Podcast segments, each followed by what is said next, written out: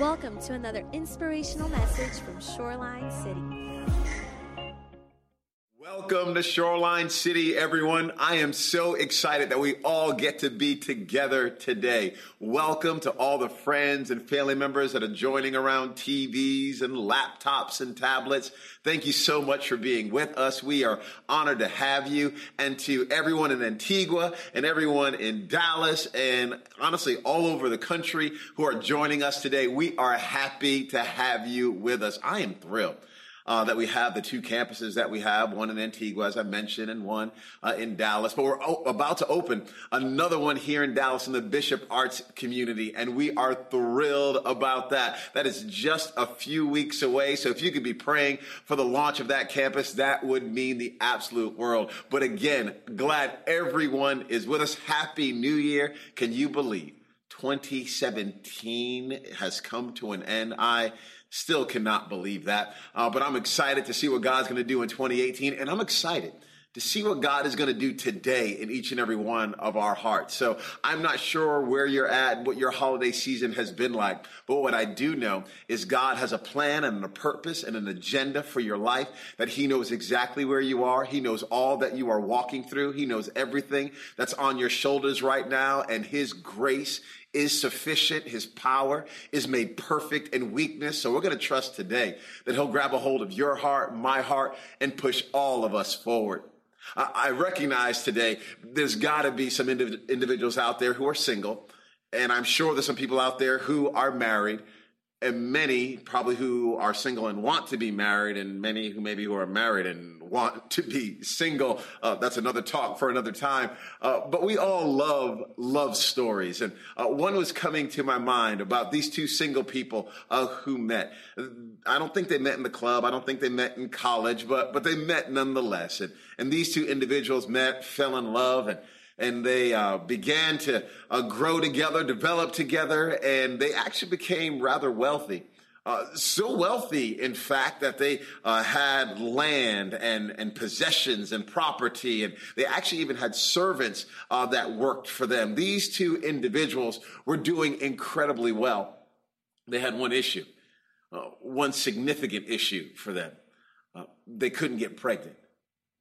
The wife was infertile and all the guilt and the shame that could sometimes come with that. Maybe you have some friends or family members. I, know I do that have, that have walked through infertility and it can be an incredibly difficult thing. So these two individuals who are in love, who are husband and wife and excited about uh, having a family one day aren't able to do it. Uh, they're so close to something that they want to have you know when you can see other people have the thing that you want?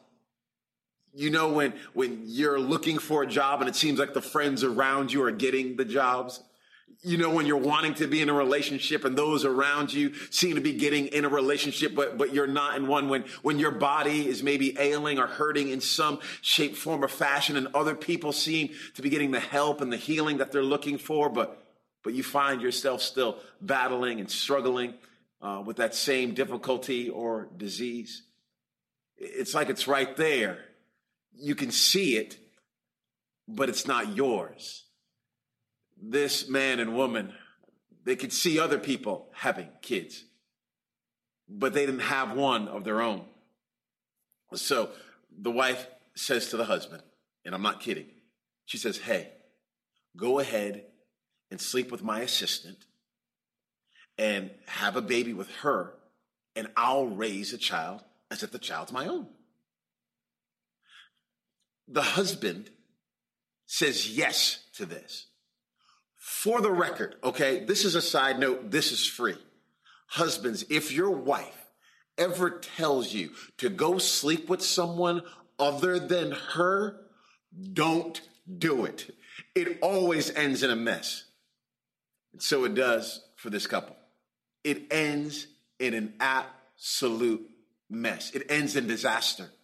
Because whenever you and I have a sincere desire or a sincere dream and we choose to, to fulfill that desire or dream in an unhealthy way, it always ends in disaster.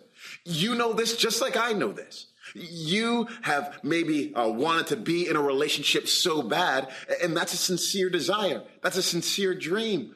But you find yourself uh, trying to fulfill that desire in an unhealthy way, and you have had broken relationship after broken relationship, and now it's as if you're inhibiting your future because of all of your past decisions. It ends in disaster. So it does for this couple as well. It ends disaster. Just issues and problems are coming their way. The couple that I'm talking about here is a biblical couple. Their names are Abraham and Sarah. And they're actually a couple of the heroes of the faith. I want us to turn in our Bibles for a second. If you have your Bibles, you can turn with me. And if not, we'll put the scriptures uh, on the screen for you. But Genesis chapter 16. Genesis chapter 16. Now, the Bible I have in front of me, right here, it has been so used, I actually can pull out Genesis 16 right here. I, I have uh, like a newspaper version of the Bible here in front of me I know I need to get this fixed, okay? This is not the entirety of the scriptures. It fell out uh, the other day when I was reading my Bible. Genesis chapter 16, verses 1 and 2. Now, Sarai, Abram's wife, her name was changed to Sarah, as was Abram's name changed to Abraham a little bit later. We don't have time to get into all of that. But now, Sarah and Abraham uh, Sarah, Abraham's wife, had borne him no children. Remember, we said she was infertile. But she had an Egyptian maid servant, an assistant named Hagar. So she said to Abram, The Lord has kept me from having children. Go sleep with my maidservant. Perhaps I can build a family through her. Abraham agreed to what Sarah said. Dummy. But he did it nonetheless. Skip down with me to verse number four. He slept with Hagar and she conceived. When she knew she was pregnant, she began to despise her mistress. She began to despise Sarah, her boss. Then Sarah said to Abraham, You are responsible for this. You're responsible for this wrong I am suffering. I put my servant in your arms, and now that she knows she is pregnant, she despises me May the Lord judge between you and me. Again, this situation happened hundreds and hundreds and hundreds of years ago, but it's a similar situation that still happens to you and I. We have something in our hearts that we want God to do for us. We have a promise that we even feel God has given us. We go about trying to get this promise the wrong way. Go with, go with me to Genesis chapter 21. Uh, Genesis chapter 21. We're going to read verses 1 and 2 here. Genesis chapter 21, verses 1 and 2. Again, I have my leaflet version of the Bible here. Now, the Lord was gracious to Sarah as he had said, and the Lord did for Sarah what he had promised. Sarah became pregnant and bore a son to Abraham in his old age at the very time God had promised him.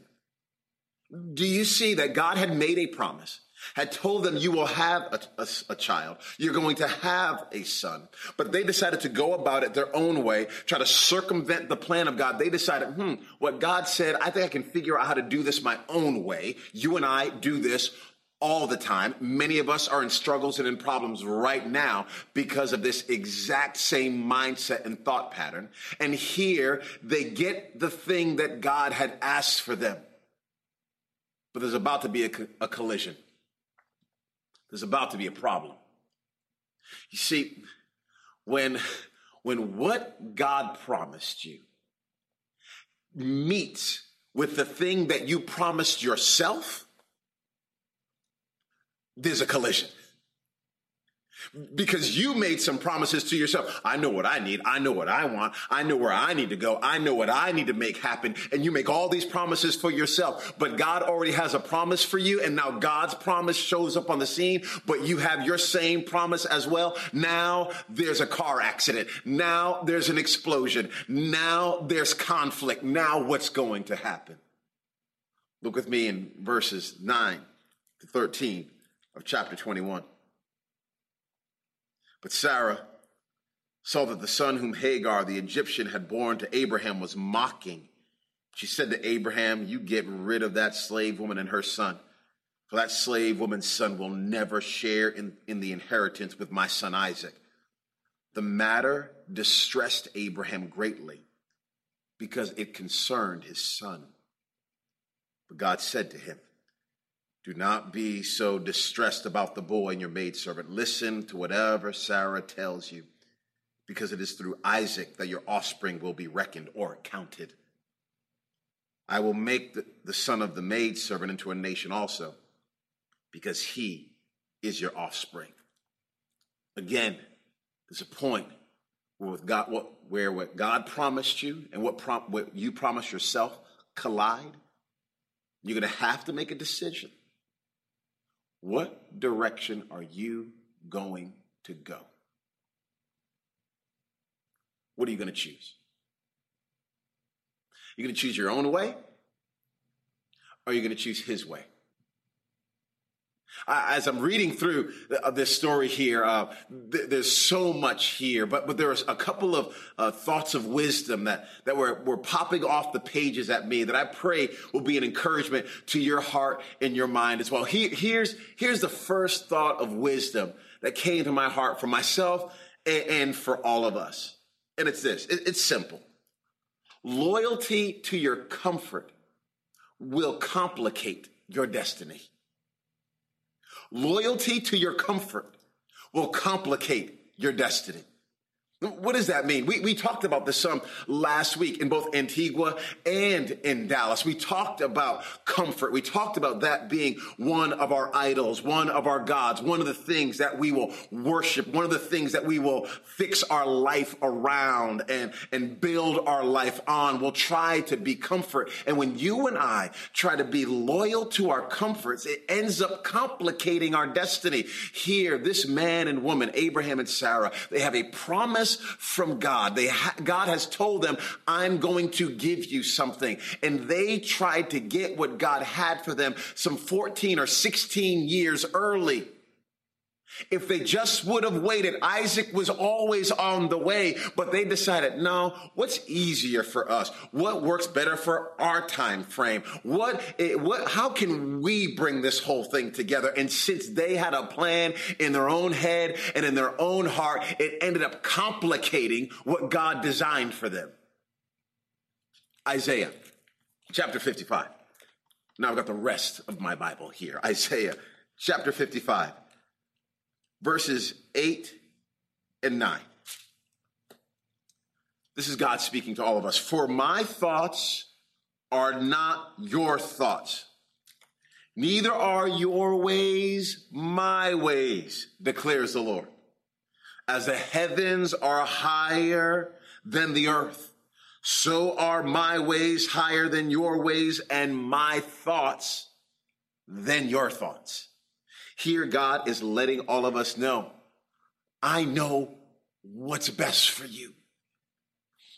My wife and I have three fantastic kids, okay? We love all of them Parker, Grayson, Elle, love them tremendously. They are an absolute joy, a gift from heaven. We care for each of them deeply. So, um, sometimes when I'm driving and I'm thinking about either one of my, my older sons, my older kids, uh, they'll say something to me like, "Hey, hey, Dad, that, that's where my friend lives. My friend lives over there." And I say, "Oh no, your friend doesn't actually uh, live there." And they say, "No, no, no. Yes, he does that. He lives over there. That's his house." And I say, "No, he doesn't. He actually lives at another place." "Oh no, no, no, Dad, no, Dad, no, Dad. He he lives over here." And they're going back and forth with me. Twelve and seven. Neither one of them drive. Neither one of them pay a bill in our house, not one bill. not, not one, okay? Not one. Neither one of them have know the entire city like I do. I'm the one that drives them around. Their, their mom and I are the ones that take them different places. But here they're trying to tell me that they know where someone lives when I know that's not the place where they live because I dropped them off at their friend's house. So I know where their friend lives and they don't have any idea. Arguing, arguing, arg- going back and forth with me. Now, number one, I let the arguing go on a little too long, so I've since curtailed that. Okay, so I'm doing a bet. I'm doing better as a parent. Number two, how is a seven year old or a 12 year old going to tell a grown man something that I know I know, and I know they don't know? It's similar to you and I telling God, This is the man for me. This is the job for me. This is where I should move. This is what I should do. I, I need to make a change. And God's like, wait, no, that's not where your friend lives. That's not where your destiny lives. That's not where your call lives. That's not where your purpose lives. Oh, yes, it is. Yes, it is. Yes, it is. Wait, why are you arguing with the God of the universe. You, ha- you and I have no idea actually how much God loves us. We actually have no idea how for us he actually is. And many of us are, are foolish enough to believe that we know what's best for us when the God of heaven, the maker of heaven and earth, the one who put skin on, came into this earth, got on an old rugged cross for your sins and for mine. He gave his all for us, his one and only son. And now you and I somehow think that God is holding out on us. He's somehow withholding his promises. He's not withholding, he's just waiting. He's not withholding, he's just waiting. And you and I, we have a problem waiting. We have a problem being patient. We have a problem slowing down. Many times we have a problem remembering who's God and who's not. And for a reminder for your soul and mine, He's God. And we're not. That's the first one. The first, it's a little nugget of wisdom. The second one uh, that was coming to my mind, and I pray that this is an encouragement to you as well, is uh, your your ability to say no will impact your capacity to say yes. Are you following me? Your ability to say no will impact your capacity to say yes.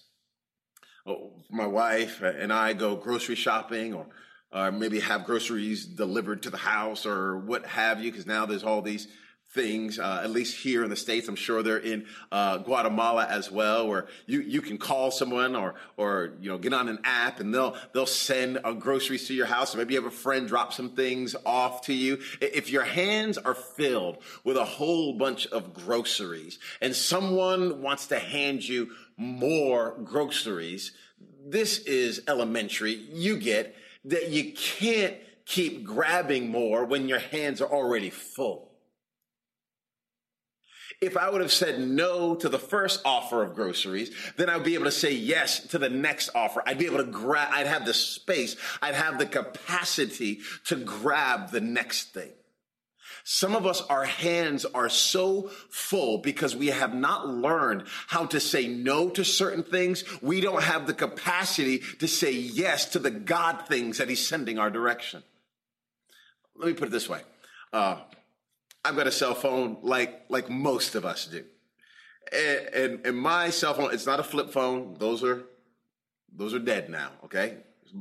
For most of us. But some of us still have them. I've got some friends. I was on an airplane not too long ago, and the lady, boop, took out took out her flip phone. And she was not ever to have an iPhone or or an Android, wasn't going that direction. But but but she had a cell phone nonetheless. But but on my cell phone, I was having a problem with it running so slow and you're probably like me. Can't have my phone running slow. It's like my life flows through my phone. What if I miss a text message? What if I miss an email? What if I can't get on Instagram or Facebook? What if it's taking a long time for a picture to load? I, I, I, could not handle this. I did not know what was going on. So, so I got online and figured out why is my phone going so slow? And I discovered, I discovered that I probably was using up too much of my storage on my phone.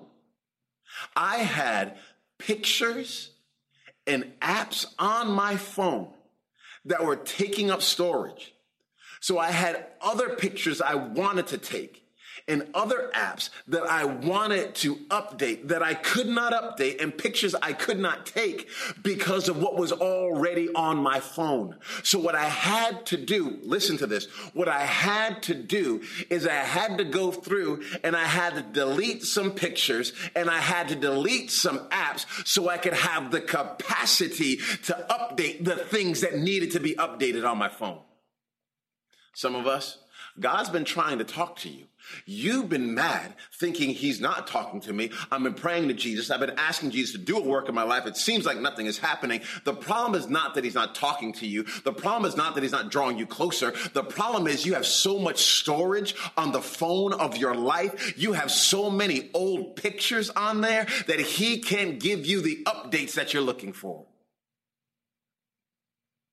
So I, I had to go through and delete. What pictures do you have to delete? What apps do you have to delete? What are you carrying that you need to drop? I feel like there's some past pictures that need to be deleted off of our phones. Because every time we get in a new relationship, we pull those pictures up. We start scrolling through them. We start remembering all the hurt, all the offense, all the times people have let us down, and we're looking through all these pictures.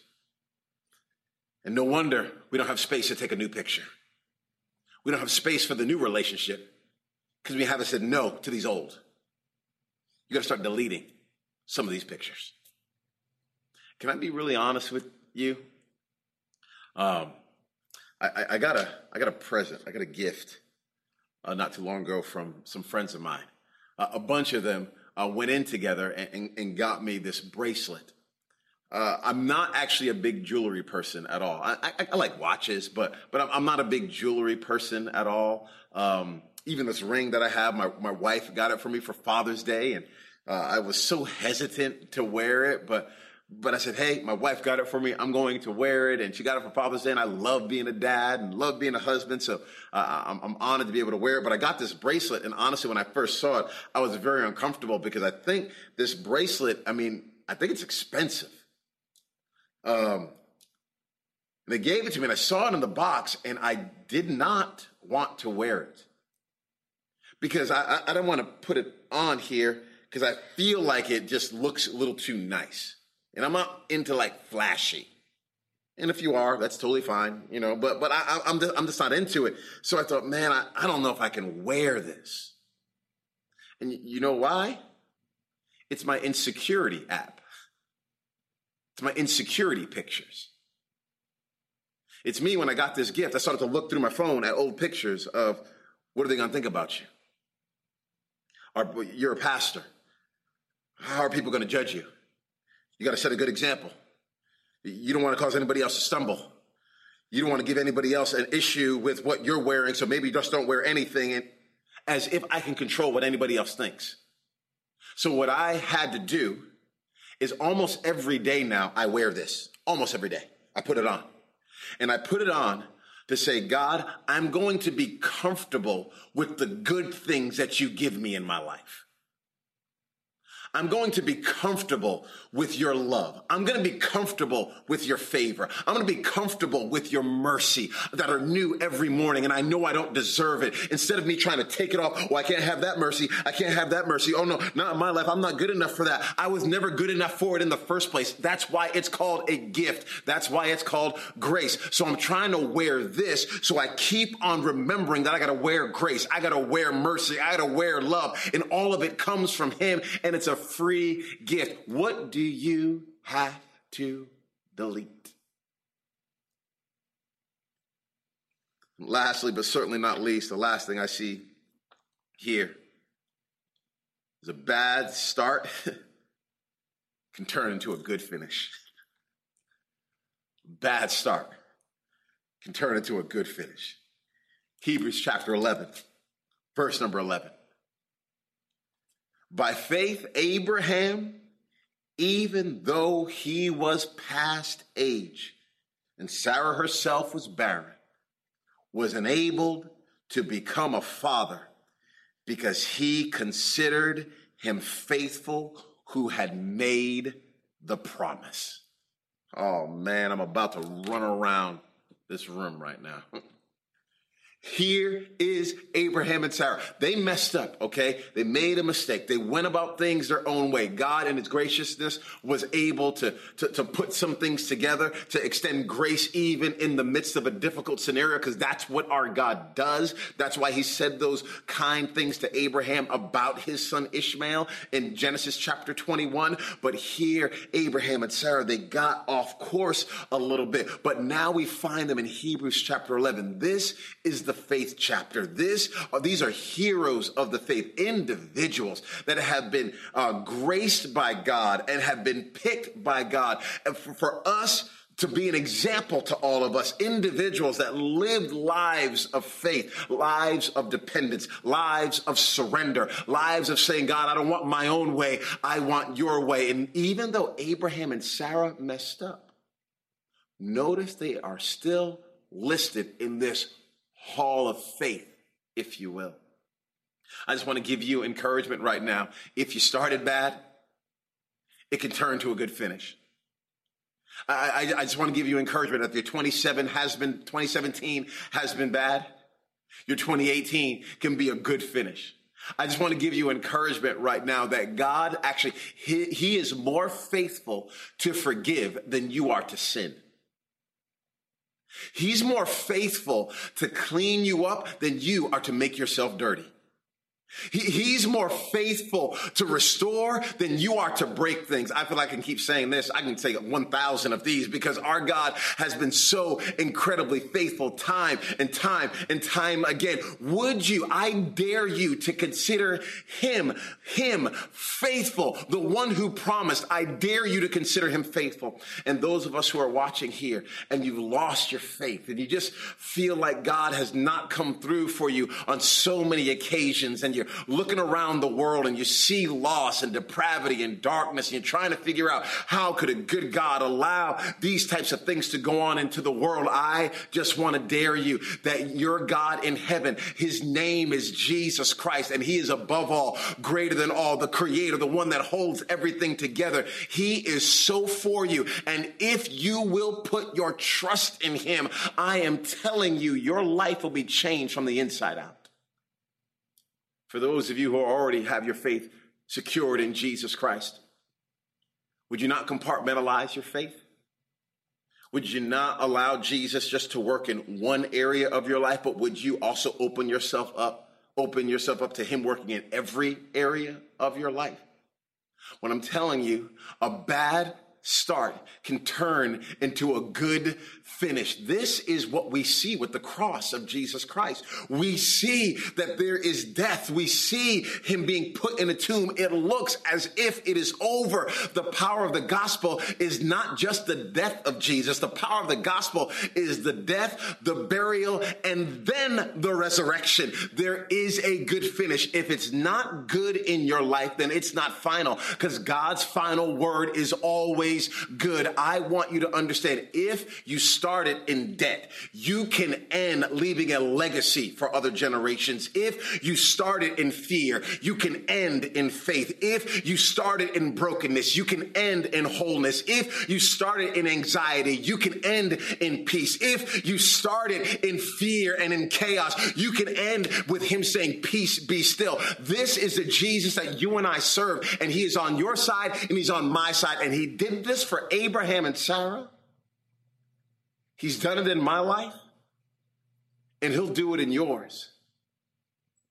What is it you're carrying? What is it that you're holding on to? What pictures are you going back to over and over again? What collision has taken place in your life between what God had planned for you and what you had planned for yourself? Here's a moment for all of us as we get ready to start 2018 for us to say, God, I don't want my, my way anymore. I want your way. So I want to look at every single person, eyeball to eyeball, and talk to you heart to heart. To the best thing you can do for this 2018 is surrender your life completely and totally to our loving Savior, Jesus Christ. And what I want to encourage you to do after we get done here, in just this next moment, I want to encourage you to go on a walk or go to your room, or maybe sit with your friends or your family. Maybe you might need to call or text someone and say, hey, it's time for me to surrender my heart and my life to Christ. I don't want to go my own way anymore. I don't want to be loyal to my comforts. I want to have capacity for God's yeses in my life. Because I know my past is not what defines me. My Savior is what defines me. I love you so much, church. I love you, Antigua. I love you, White Rock here in Dallas, and I love Bishop Arts, and I love all of you friends and family, and I want you to know I am praying for you, and we're trusting for the God of heaven to grab a hold of your heart in ways you never even thought possible. Thank you so much for allowing me to share these few minutes with you today. I will see all of you next week.